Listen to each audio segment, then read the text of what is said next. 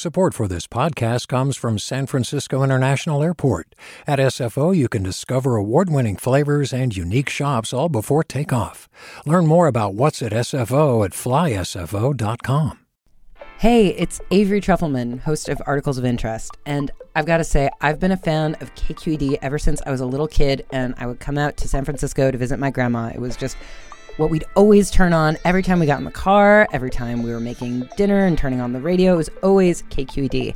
And then over the years, I've become a massive fan of KQED podcasts because this is local reporting at its best. These are answers to questions you've always wanted to know, interviews with exciting, unusual voices, necessary journalism, all told with love and care and artistry. And did you know that a majority of KQED's funding actually comes from members? It's just people like you and me supporting the programs they love while also getting access to cool events, behind the scenes footage, and so much more. If you want to sign up and be a part of this amazing community, visit donate.kqed.org slash podcasts to become a member today. That's podcasts with an S. Thank you for listening and thank you for your support. From KQED. This is the California Report. Good morning. I'm Lily Jamali.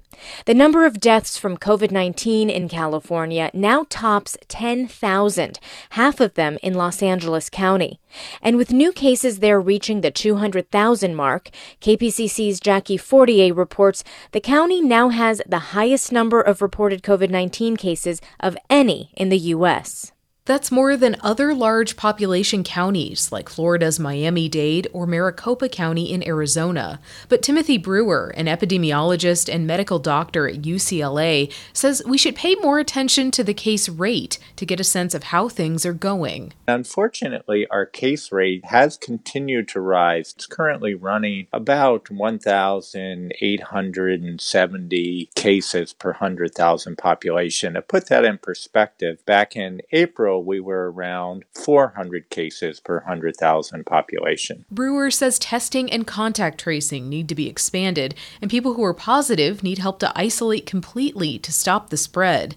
Since January, the coronavirus has killed 4,869 people in LA County. That makes it the second leading cause of death after coronary heart disease and far deadlier than the flu. For the California Report, I'm Jackie Fortier in Los Angeles. Essential workers across the state continue to be disproportionately impacted by the coronavirus. In Santa Cruz, outbreaks at agricultural facilities are becoming more prevalent, and officials are demanding more precautions and accountability. KQED's Hannah Hagemann brings us this update. At least 98 farm workers have tested positive for coronavirus in Santa Cruz as of Thursday. But this is just the beginning for the Central Coast and for our South County. That's Dr. Catherine Forrest, a board member with the California Academy of Family Physicians in Santa Cruz. On Wednesday, County Health Officer Dr. Gail Newell announced three outbreaks. Those farms are in the Watsonville region, according to officials who say they've launched investigations into the cases. So far, the county has leased 90 rooms at a Watsonville Inn to shelter people who live in shared households, such as agricultural workers, should they need to quarantine. Still, there's a lot more to be done to prevent farm workers from getting sick, Dr. Forrest said. Switching to cloth masks as opposed to disposables, how to do workplace flow so that workers don't have to congregate when they are, for instance, dropping food off. Almost all of the masks distributed to Santa Cruz farm workers have been single use. That's according to County Agricultural Commissioner Juan Hidalgo. He says growers are taking efforts to prevent the spread of COVID 19, but some workers are at higher risk than others. Maintaining some of the physical distancing is probably easier if you're doing strawberries and raspberry harvesting and it might be more difficult if you're harvesting some of the leafy vegetables like lettuce. Ultimately, these distancing and masking guidelines are just that. To work, Hidalgo says they rely on the good faith of the growers. For the California Report, I'm Hannah Hagemann in Santa Cruz. A federal judge in San Francisco has ordered U.S. Immigration and Customs Enforcement to do COVID tests on all detainees at a privately owned facility in Bakersfield. That's after at least nine people held there were diagnosed with the coronavirus. KQED's Farida Jhabvala Romero reports. Federal District Judge Vince Chhabria ordered ICE to test the 120 or so people locked up at the Mesa Verde facility at least weekly and segregate them if they're positive. The agency must also stop new intakes for now. Emi MacLean with the San Francisco Public Defender's Office represents detainees in this case. Social distancing remains totally impossible and people are terrified. There are individuals who have called crying saying, I am afraid that the only way out of Mesa Verde is going to be in a body bag. Judge Chhabria says ICE and Geo Group, the company that owns and operates Mesa Verde, can't be trusted to keep detainees safe on their own because they've responded to the public crisis in, quote, such a cavalier fashion. ICE and GEO says they can't comment due to pending litigation. For the California Report, I'm Farida Jhabvala Romero. A disability rights group in Oakland is suing the state to move people out of a Southern California psychiatric hospital that's battling a COVID 19 outbreak. KQED's Kate Wolffe has that story. About 115 patients and 150 staff have tested positive for COVID 19 at Patton Hospital in San Bernardino. At least two patients have died. Advocates say that, as in jails and prisons, COVID 19 spreads easily in these facilities, but there hasn't been an effort to reduce the population.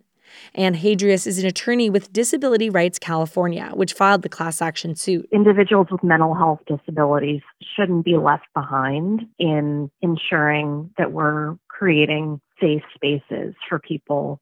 Hadreas says they want people to be discharged or transferred to safer facilities. A spokesperson for the California Department of State Hospitals says the department doesn't comment on pending litigation. For the California Report, I'm Kate Wolffe. Looking ahead to the fall election, California counties will be allowed to have fewer polling places under a bill passed by the state legislature and signed by Governor Gavin Newsom yesterday. As KQED's Guy Marzorati explains, that could make life easier for election officials struggling to find pandemic safe voting sites. Every California voter will be mailed a ballot this fall, but Democratic State Senator Tom Umberg from Orange County says there's still a need for in person voting sites. Because some folks lose their ballots, some folks, the ballots are destroyed in some fashion or they may need assistance because of some personal challenge. Umberg authored Senate Bill 423, which lets counties consolidate voting locations if they allow at least three days of early in person voting.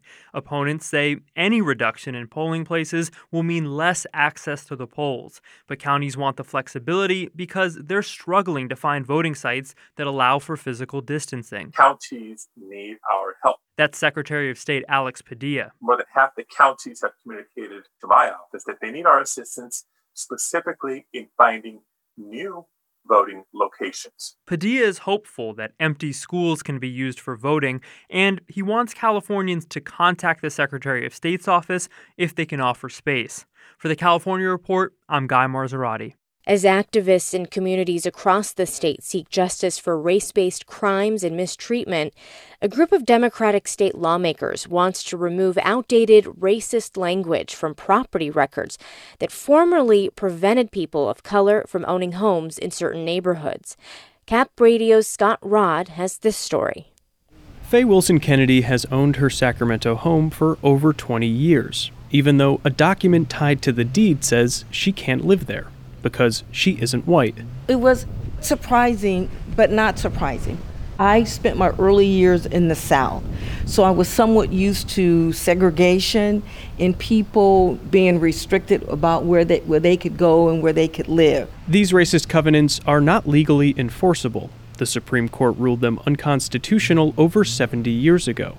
But to this day, they remain in the property records of many older homes, often unbeknownst to owners. I think for a lot of people in California, it's kind of shocking.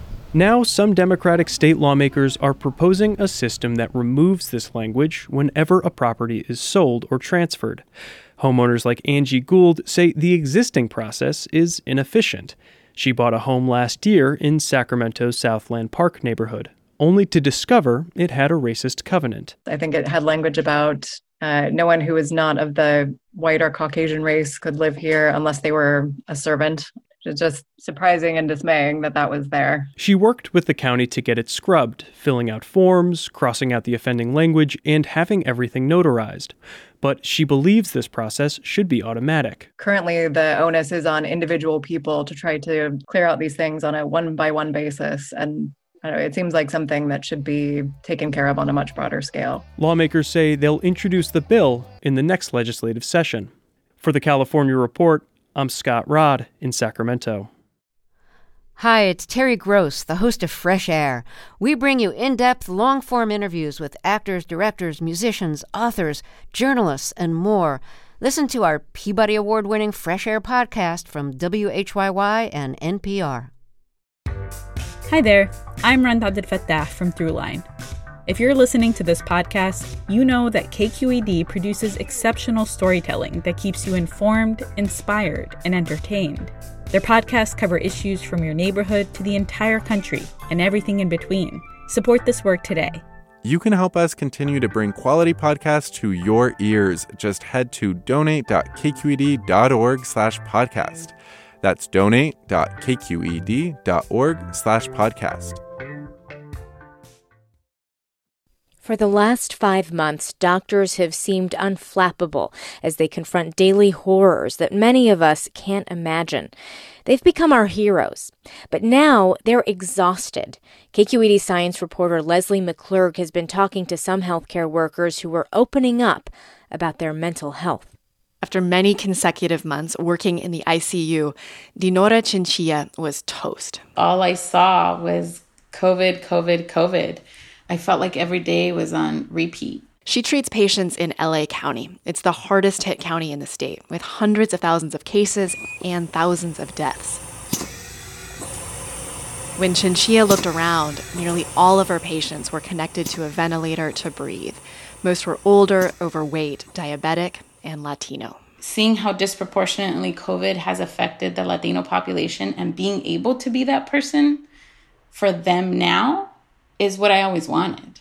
As a child growing up in East LA, Chinchilla dreamed of treating low income families like hers. But that comes with a big burden. It's just, it was just so emotional. I, I can't say that I didn't cry often. And the heartache didn't end at work. When Chinchilla got home, her two young children ran towards her, but she had to run in the opposite direction. How sad is that? not being able to hug your child when she's so happy that you're home because you've been gone for 14 hours. Chinchilla didn't embrace her kids until she scrubbed herself raw in a scalding shower. She's finally taking a month off to reconnect with them. But at the same time, I feel that duty of like, this is my specialty. This is what I signed up for. I have to be there. Victor Cisneros can relate. He's an ER doc in Orange County, another hotspot.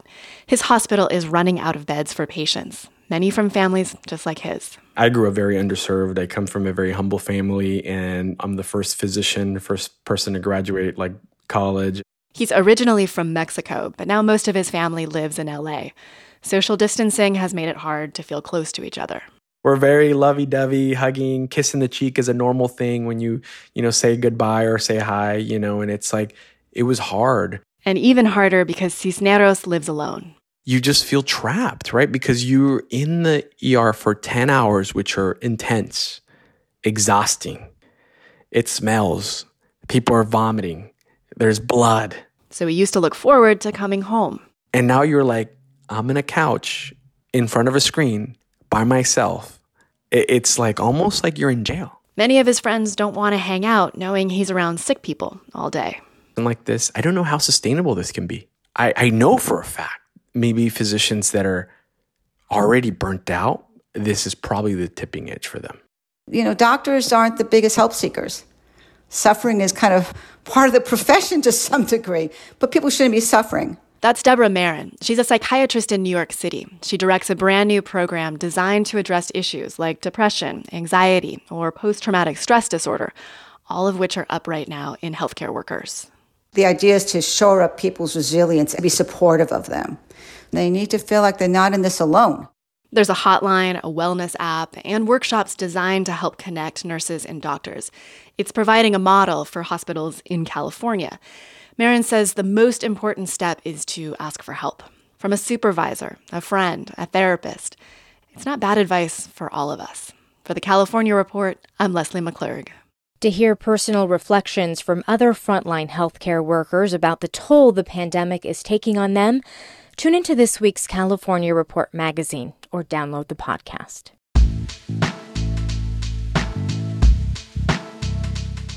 And that is the California Report for this Friday, August 7th, a production of KQED Public Radio. Our engineers are Katie McMurran and Danny Bringer. Our producers are Mary Franklin Harvin, Alice Woelfle, and Holly J. McDede. Our editor is Angela Corral. Our managing editor is Vinnee Tong. Our executive editor is Ethan Lindsey, and our chief content officer is Holly Kernan. I'm Lily Jamali. Have a great weekend. Support for the California Report comes from Earth Justice, a national nonprofit law organization fighting for the right to a healthy environment. Earth Justice, because the earth needs a good lawyer. The James Irvine Foundation, committed to a California where all low income workers have the power to advance economically. Learn more at irvine.org. And Eric and Wendy Schmidt, whose philanthropy harnesses the power of people and science to create innovative solutions for a healthy environment, just societies, and opportunities for human achievement. Do you love learning about the San Francisco Bay Area? Its history, its people, its unique blend of cultures? Then you should check out the Bay Curious book. I'm Katrina Schwartz, editor and producer on the Bay Curious podcast, and I'm here to let you know that for the month of May, we've worked out a sweet deal for KQED podcast listeners. Right now, you can get the Bay Curious ebook for $1.99. That's right, $1.99. Just search for Bay Curious wherever you get your ebooks or find a link in our show notes. This offer does expire at the end of the month, though, so you'll want to act on it fast. Happy reading!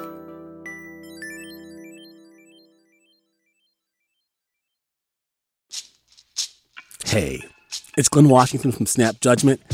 And if you love what you're hearing, and I know you love what you're hearing, please consider becoming a KQED member. Get special access to cool events, behind the scenes footage, and so much more. Plus, you'll sleep better at night knowing you did your part for the community you depend upon. It's in you. Please be in it. Visit donate.kqed.org slash podcasts to sign up now. That's podcast with an S. Thanks.